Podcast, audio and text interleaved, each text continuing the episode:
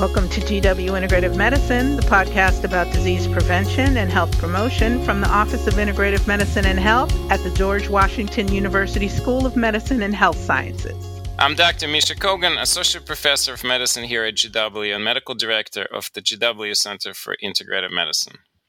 And I'm Janet Rodriguez, the office's administrative director. Today I have some exciting news for you guys. Dr. Kogan and our guest, Dr. Joan Liebman Smith, have a book coming out called Medical Marijuana Dr. Kogan's Evidence Based Guide to the Health Benefits of Cannabis and CBD, with a foreword by Dr. Andrew Weil.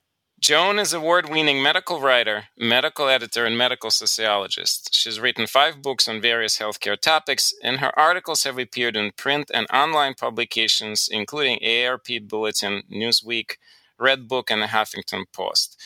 She has served as a consulting editor for the dermatology service of the Memorial Sloan Kettering Cancer Center for the past eight years. And now she's in the studio with us. Welcome to GW Integrative Medicine, Joan. Thank you. Glad to be here. It's so great to have you. It is good to have you. I'm glad to be here and collaborating with Dr. Kogan. So tell me about the book. Well, um, Joan, I think you should go first.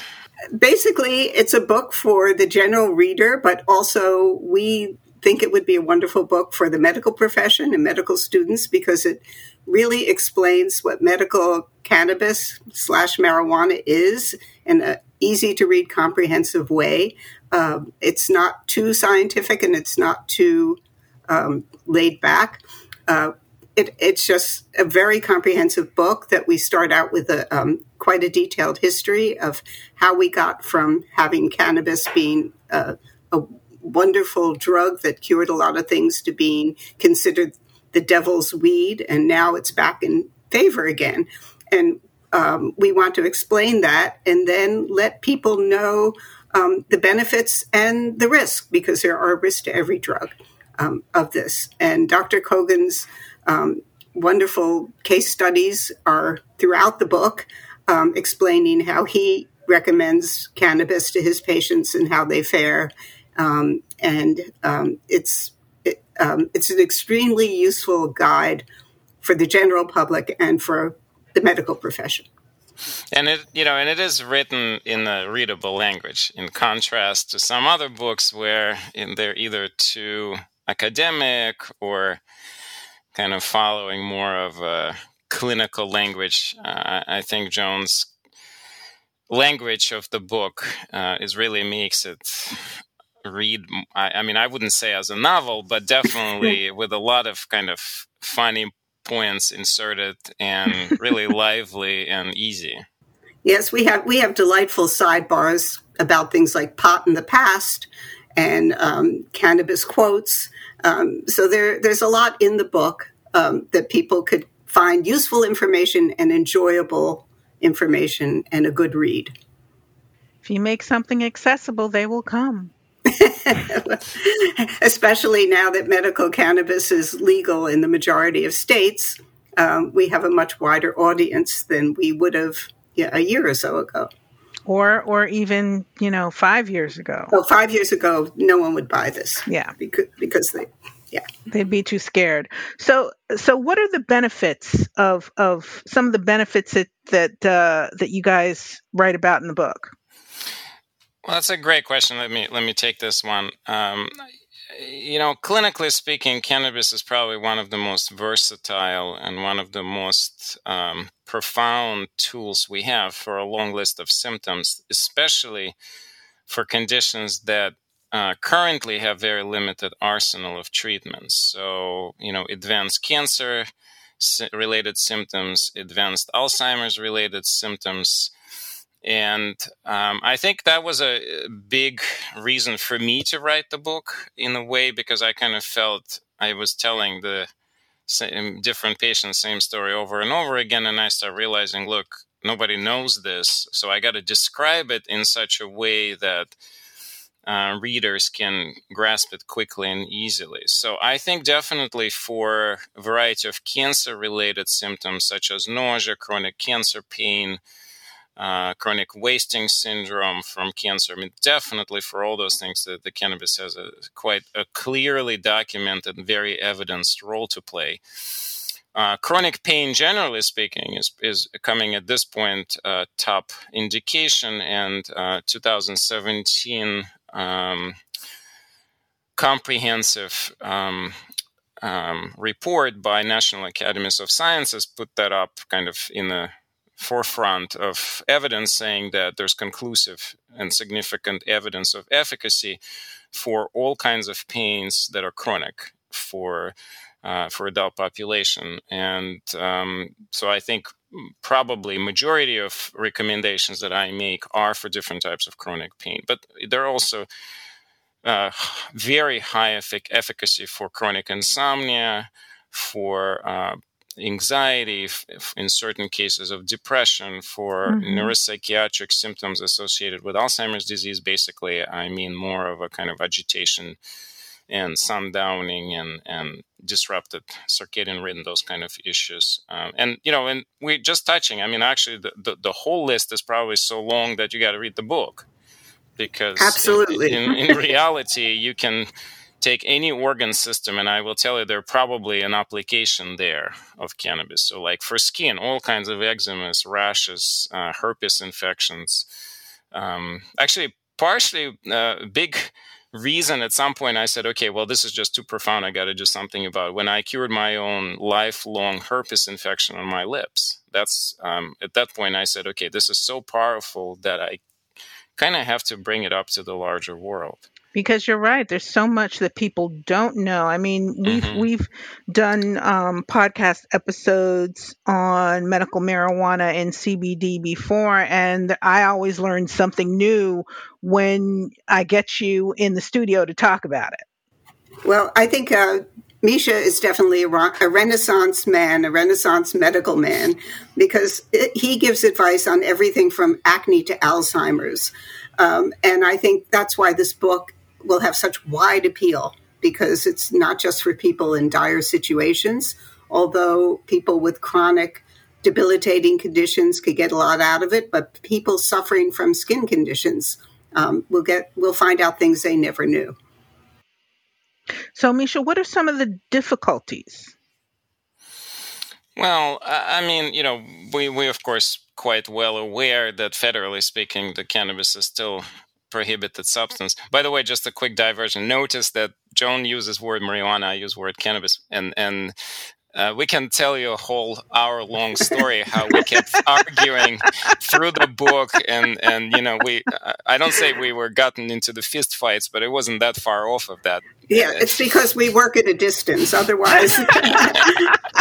But, no, but no, no actual blood was shed no, in the no making of this book. was, no but, but we we still argue over the issue that i that i wanted marijuana in the title and misha didn't so he's yeah. he's not He's still angry at me for that. I conceded. Yeah. But, uh, but that's okay. Um, anyway, so where were we? Oh yeah. So the the problems. Well, the problems is you know it's a still Schedule One controlled substance, and because of that, I think there's still a lot of doctors who are quite uncomfortable with the topic. They feel like, how can they recommend it if the government prohibits it? Um, there's still a lot of misconception. There's just this sort of idea that, oh my God, it's a highly addictive drug that kills people. Although, frankly, I'd say in a past maybe three to five years, that misconception is rapidly going away. Uh, yeah. I think it's partially based on evidence. It's partially based on a simple fact that, well, guess what? There hasn't been a single death from cannabis in the entire human history. And so, like, I think it's slowly catching up. Um, and people also realizing that responsible use of any substances just comes with the territory. Like, how, why we all know what can alcohol do if you don't take it responsibly. So how is that different? That's definitely one problem. The, the, other, and, and that also heavily restricts research. So we unfortunately just entering the the explosion of clinical research, which is needed to start understanding intricacies. Because okay, well, it works for pain, but in what form? How mm-hmm. should it mm-hmm. be started? which patients should be aware and cautious about what at what which interactions are you expecting with other pain pills etc there's so many unanswered questions that only research can clarify and if you have a controlled schedule one uh, scheduled drug or, or, cannabis in this situation then the research is a lot harder and you know the researchers yeah. have to get uh, da schedule one license for research it has to be locked. It's it's you know we brought Donald Abrams was one of our first podcast uh, presenters, right? Janet, mm-hmm, it's been mm-hmm. a long time ago, yeah. and he spoke a lot about it. I mean, it's a mess when you're trying to do research with the with that level of scrutiny. So hopefully this will change. Um, of course, another problem. We're talking about massive self-regulating industry at the moment. Um, in terms of mm, CBD and hemp. Um, so there's, of course, kind of, you know, carriage ahead of the horse there for sure in terms of claims, and a lot of claims are kind of very vague. Yeah, the, fed, the, the everyone, uh, the federal government is really trying to play catch up, people. Yeah, and like some of it, it's so funny. Like uh, I don't, I think we're going to be able to touch up on, so like, say, delta eight THC or some of this other new cannabinoids coming up. They don't even know like how to classify them. They're they're sitting up there in terms of the um, um, FDA, and, and they really don't know how to frame it. So there's going to be some, the industry is way ahead of the game, so to speak. So there's mm-hmm. going to be a lot of money gouging and a lot of, um, you know, shenanigans. Very, shenanigans, very poor practices. But I think eventually the field will mature. There's already good signs of that. Um, definitely the medical cannabis field is maturing rapidly with good players and good industry partners trying to actually do the good science and you know we trying to be ahead of the ball curve so to speak we are partnering at our university gw with company to conduct clinical trial and then some educational research. So um, you know I, I think it's just a matter of kind of wave of evidence and wave of research shaping this field up going forward. But for now um, Joan and I had a lot of fun writing this book. we, we, de- we, definitely did. I, well, we keep coming back to this because that's actually very true. I mean, it's real. It's, what, what do you call me? Your other mother? yeah, I, I, I called Joan my New York mom. Yeah, um, because I mean, it's funny because he's a young gerontologist and I'm an old sociologist, and we think we make a great couple. We make a great partnership um, for this book. Um, uh, um, I never had a son, so I'm really happy to have Misha. Um, I just I wanted to say another challenge that we bring out very well, I think, in the book is is that that the consumer doesn't know how to buy products. They depend on bud tenders. These are the people in dispensaries. So we have an, an the last chapter is how to how to deal with them, how to read labels, and that's one of Misha's favorite topics because mm-hmm. he's involved in developing standardized labels um, that he could talk more about. But we have pictures of labels and how to read them.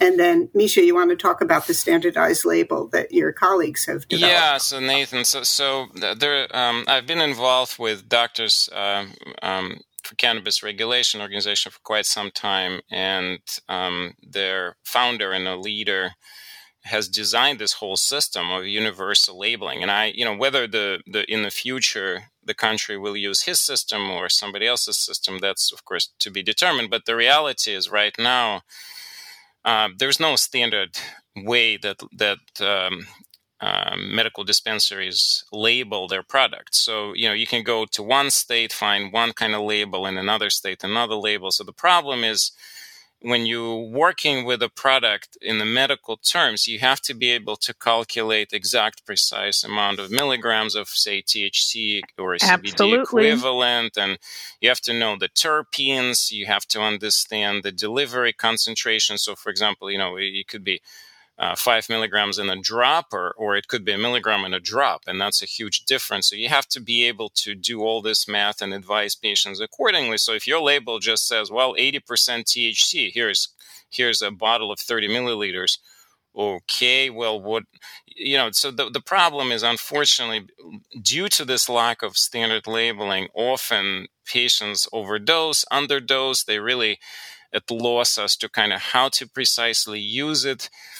Joan mentioned bud tenders, as we call them. Well, the problem with them, some of them are great and quite experienced, but then there's also a lot of people that completely clueless about medicine, or and they're just they're not even fully aware of some of the intricacy of their own products. You know, they may know some basic details and, and tell patients something. And I tell you, in the book, we cover a whole bunch of stories what happens when the wrong recommendation is given and why the patients are really at loss if they don't have a good advice. Hopefully, this book will be in every dispensary in America. Well, Thank you. Great, I hope so. I hope too. so. That's yeah. a great uh, idea. Because we don't knock the dispensaries at all. We, you know, we talk about the challenges they have, and um, and this will help educate the bud tenders. But also, Misha has an, another strong opinion, and which I totally agree with, that every dispensary should have a medical person on staff, be it a mm-hmm. pharmacist, mm-hmm. a doctor, a practitioner. Some of them do, but some of them don't. And with medical cannabis, it's an issue. Um, you have someone coming in who's under cancer treatment, and they might, you know, not be given the right thing or have a reaction. So. Yeah, and you know, a lot of the times we have uh, especially in my population that I more more than half of my patients are you know older, frail, or very medically complex, and a lot of those patients are very sensitive to the different substances, not just to cannabis, and so you know often the recommendations are so high for them, and they have to start with such a lower dose than what the what they're told in dispensary that I, mm-hmm. on a regular basis, have patients calling me with you know not the ones that i'm you know when the ones that i work with i always tell them exactly how they need to do it but patients who are coming finding me after bad experience you know and so so i hope that part of the uh, reason that we thought to kind of be very clear in the book is we want to avoid uh, patients not getting a good trial because unfortunately uh, once the patient has a bad experience, the, the, the, sort of the evidence shows that it's very unlikely they're going to try again. And that often is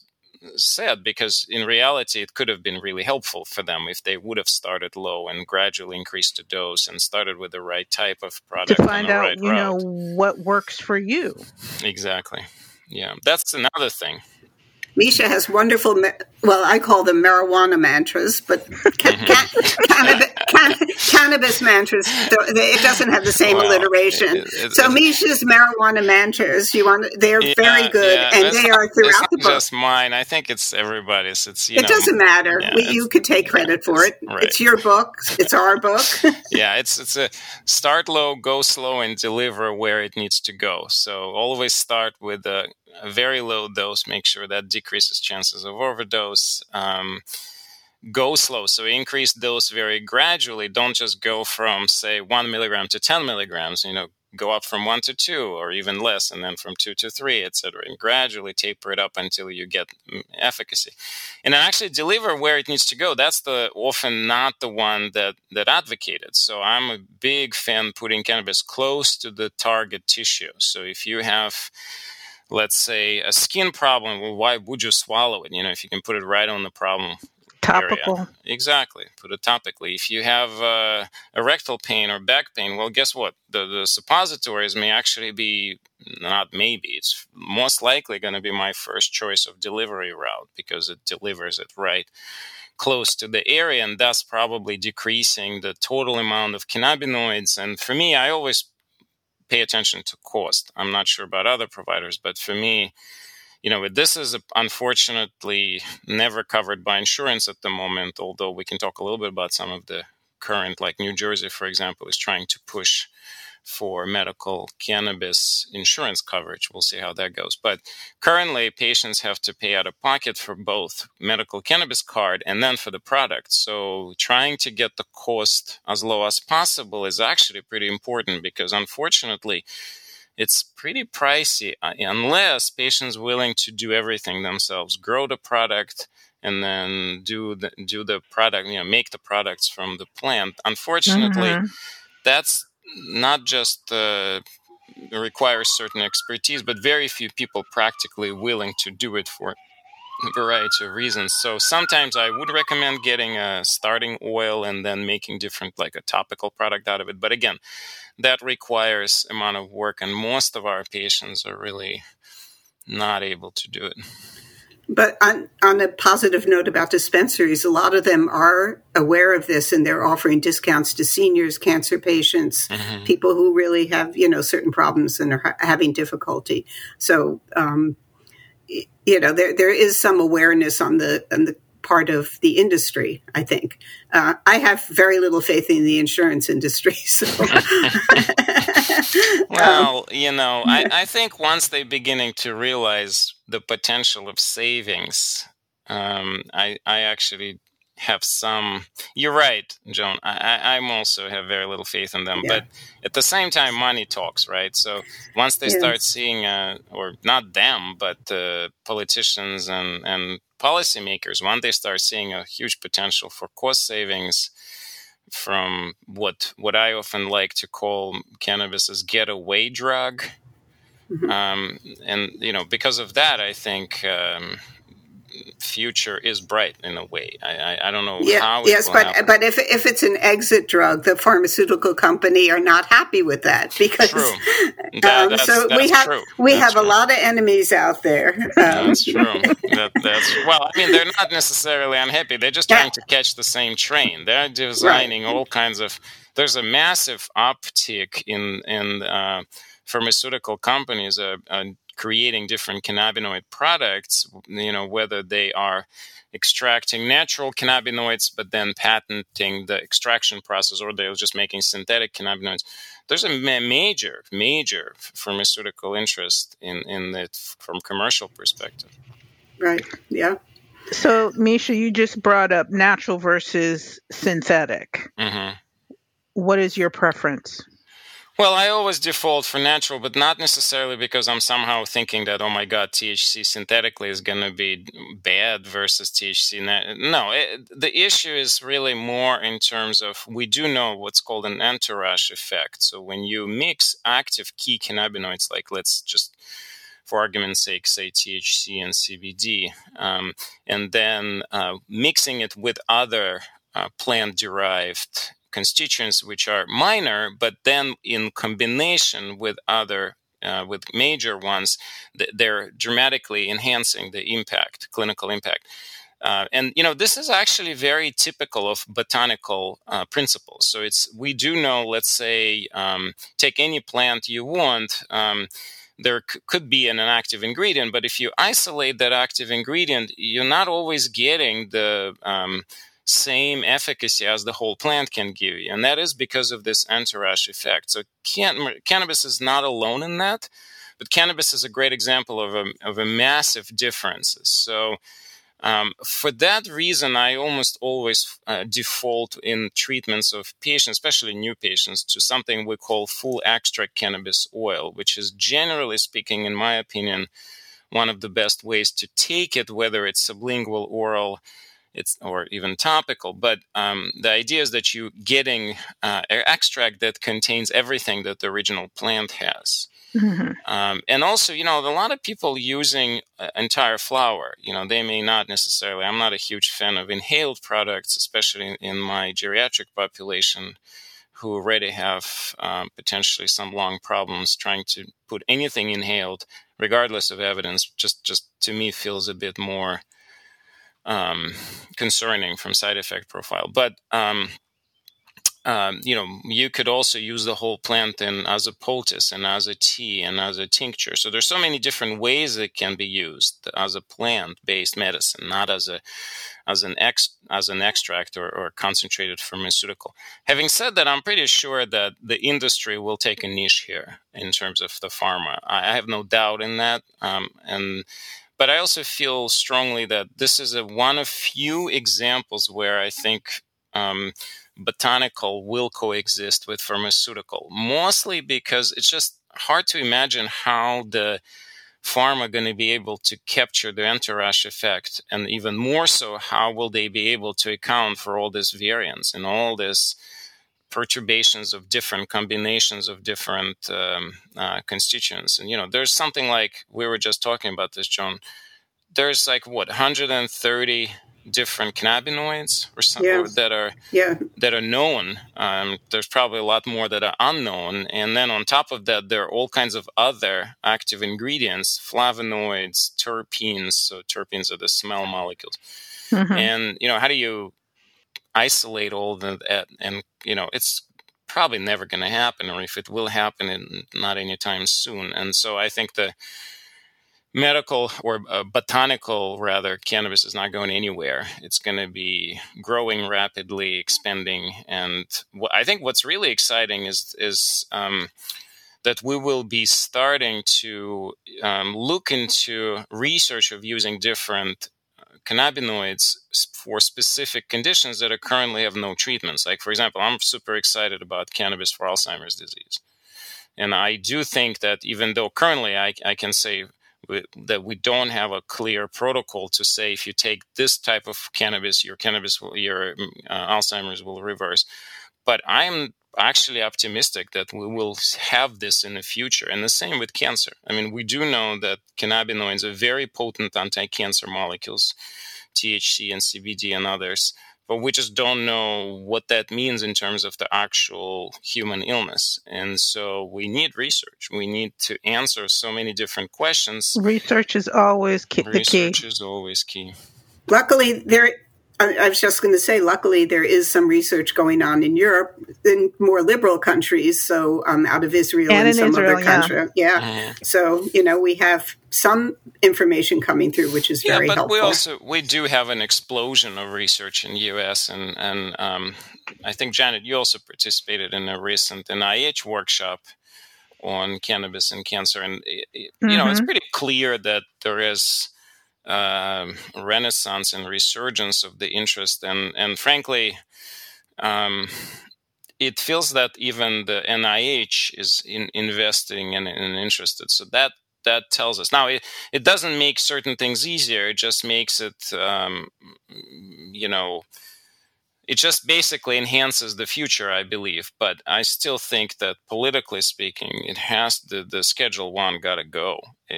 It's obvious to everybody who has half brain, so to speak, and able to see this topic from clinical perspective, realizing how profound the efficacy is, and yet. Uh, polit- politicians seems to be here kind of dragging their feet so i hope that somebody will listen to this and say oh okay well maybe we maybe I can change. If if one listener to this podcast is a politician who say, hmm, maybe I should change opinion, change opinion, I would say, goal is achieved. I love your optimism, Misha. yeah, yeah, yeah. Well, you know, I if I survived Russia, and yeah, I was going to say it can, it's your Russian upbringing. Yeah, that's actually a funny, funny point, right? In Russia, cannabis is completely prohibited. It's still considered to be just as bad as heroin, and and they're not even willing to bring this up. So I think part of my kind of early adopt adopting this topic was one of those, you know, internal rebellion against mm-hmm. former Russian uh, uh, extreme attitude to this topic. And, you know, and since I've actually uh, partnered with uh, uh, Dr. Yuval and Dr. Izrailovitz from Israel, and they work very closely with some of the leaders in Russian medical education. And we've published uh, several articles on sort of medical student attitudes in Russia towards cannabis um, it's pretty interesting. It, it, I hope that uh, sooner or later that countries that take really they'll, negative, that they'll move beyond the reefer madness beyond. stage. That's right. Well, Misha's hoping right. to get the book published in Russia. Right. We can get. we're already researching we're, this. Right, hope, right. for, translation. and guess yeah. what? I can get some money for translating the book. yeah. so the book is going to be released later this month. Um, where can folks buy it?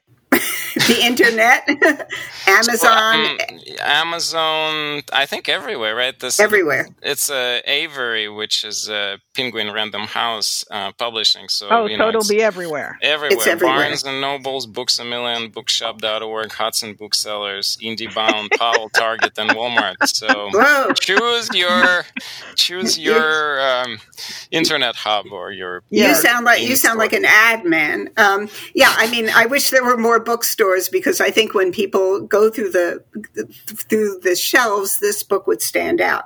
Um, which is actually another reason why I wanted medical marijuana in the title because there are at least fifty books with medical cannabis in the title, and if people are looking for this, ours would stand out. So, yeah, uh, yeah, yeah, yeah, yeah, yeah. and no, on that, okay. I, I, I realize that, that being a doctor doesn't always mean I'm right, right? That's right. okay, well, that's all the time we have today. And thank you both for being in the room and talking about this fascinating topic. And thank you. Uh, this was very enjoyable, and it's always great to talk to Misha again. And someday we'll be together in person. Yep. We're getting closer to that. and I hope that we will not stop working together. We have some ideas for the future, so. Oh Absolutely. yeah, I can I can see more books coming out of the both of you. Mm. Absolutely, he's a great co-author or senior author.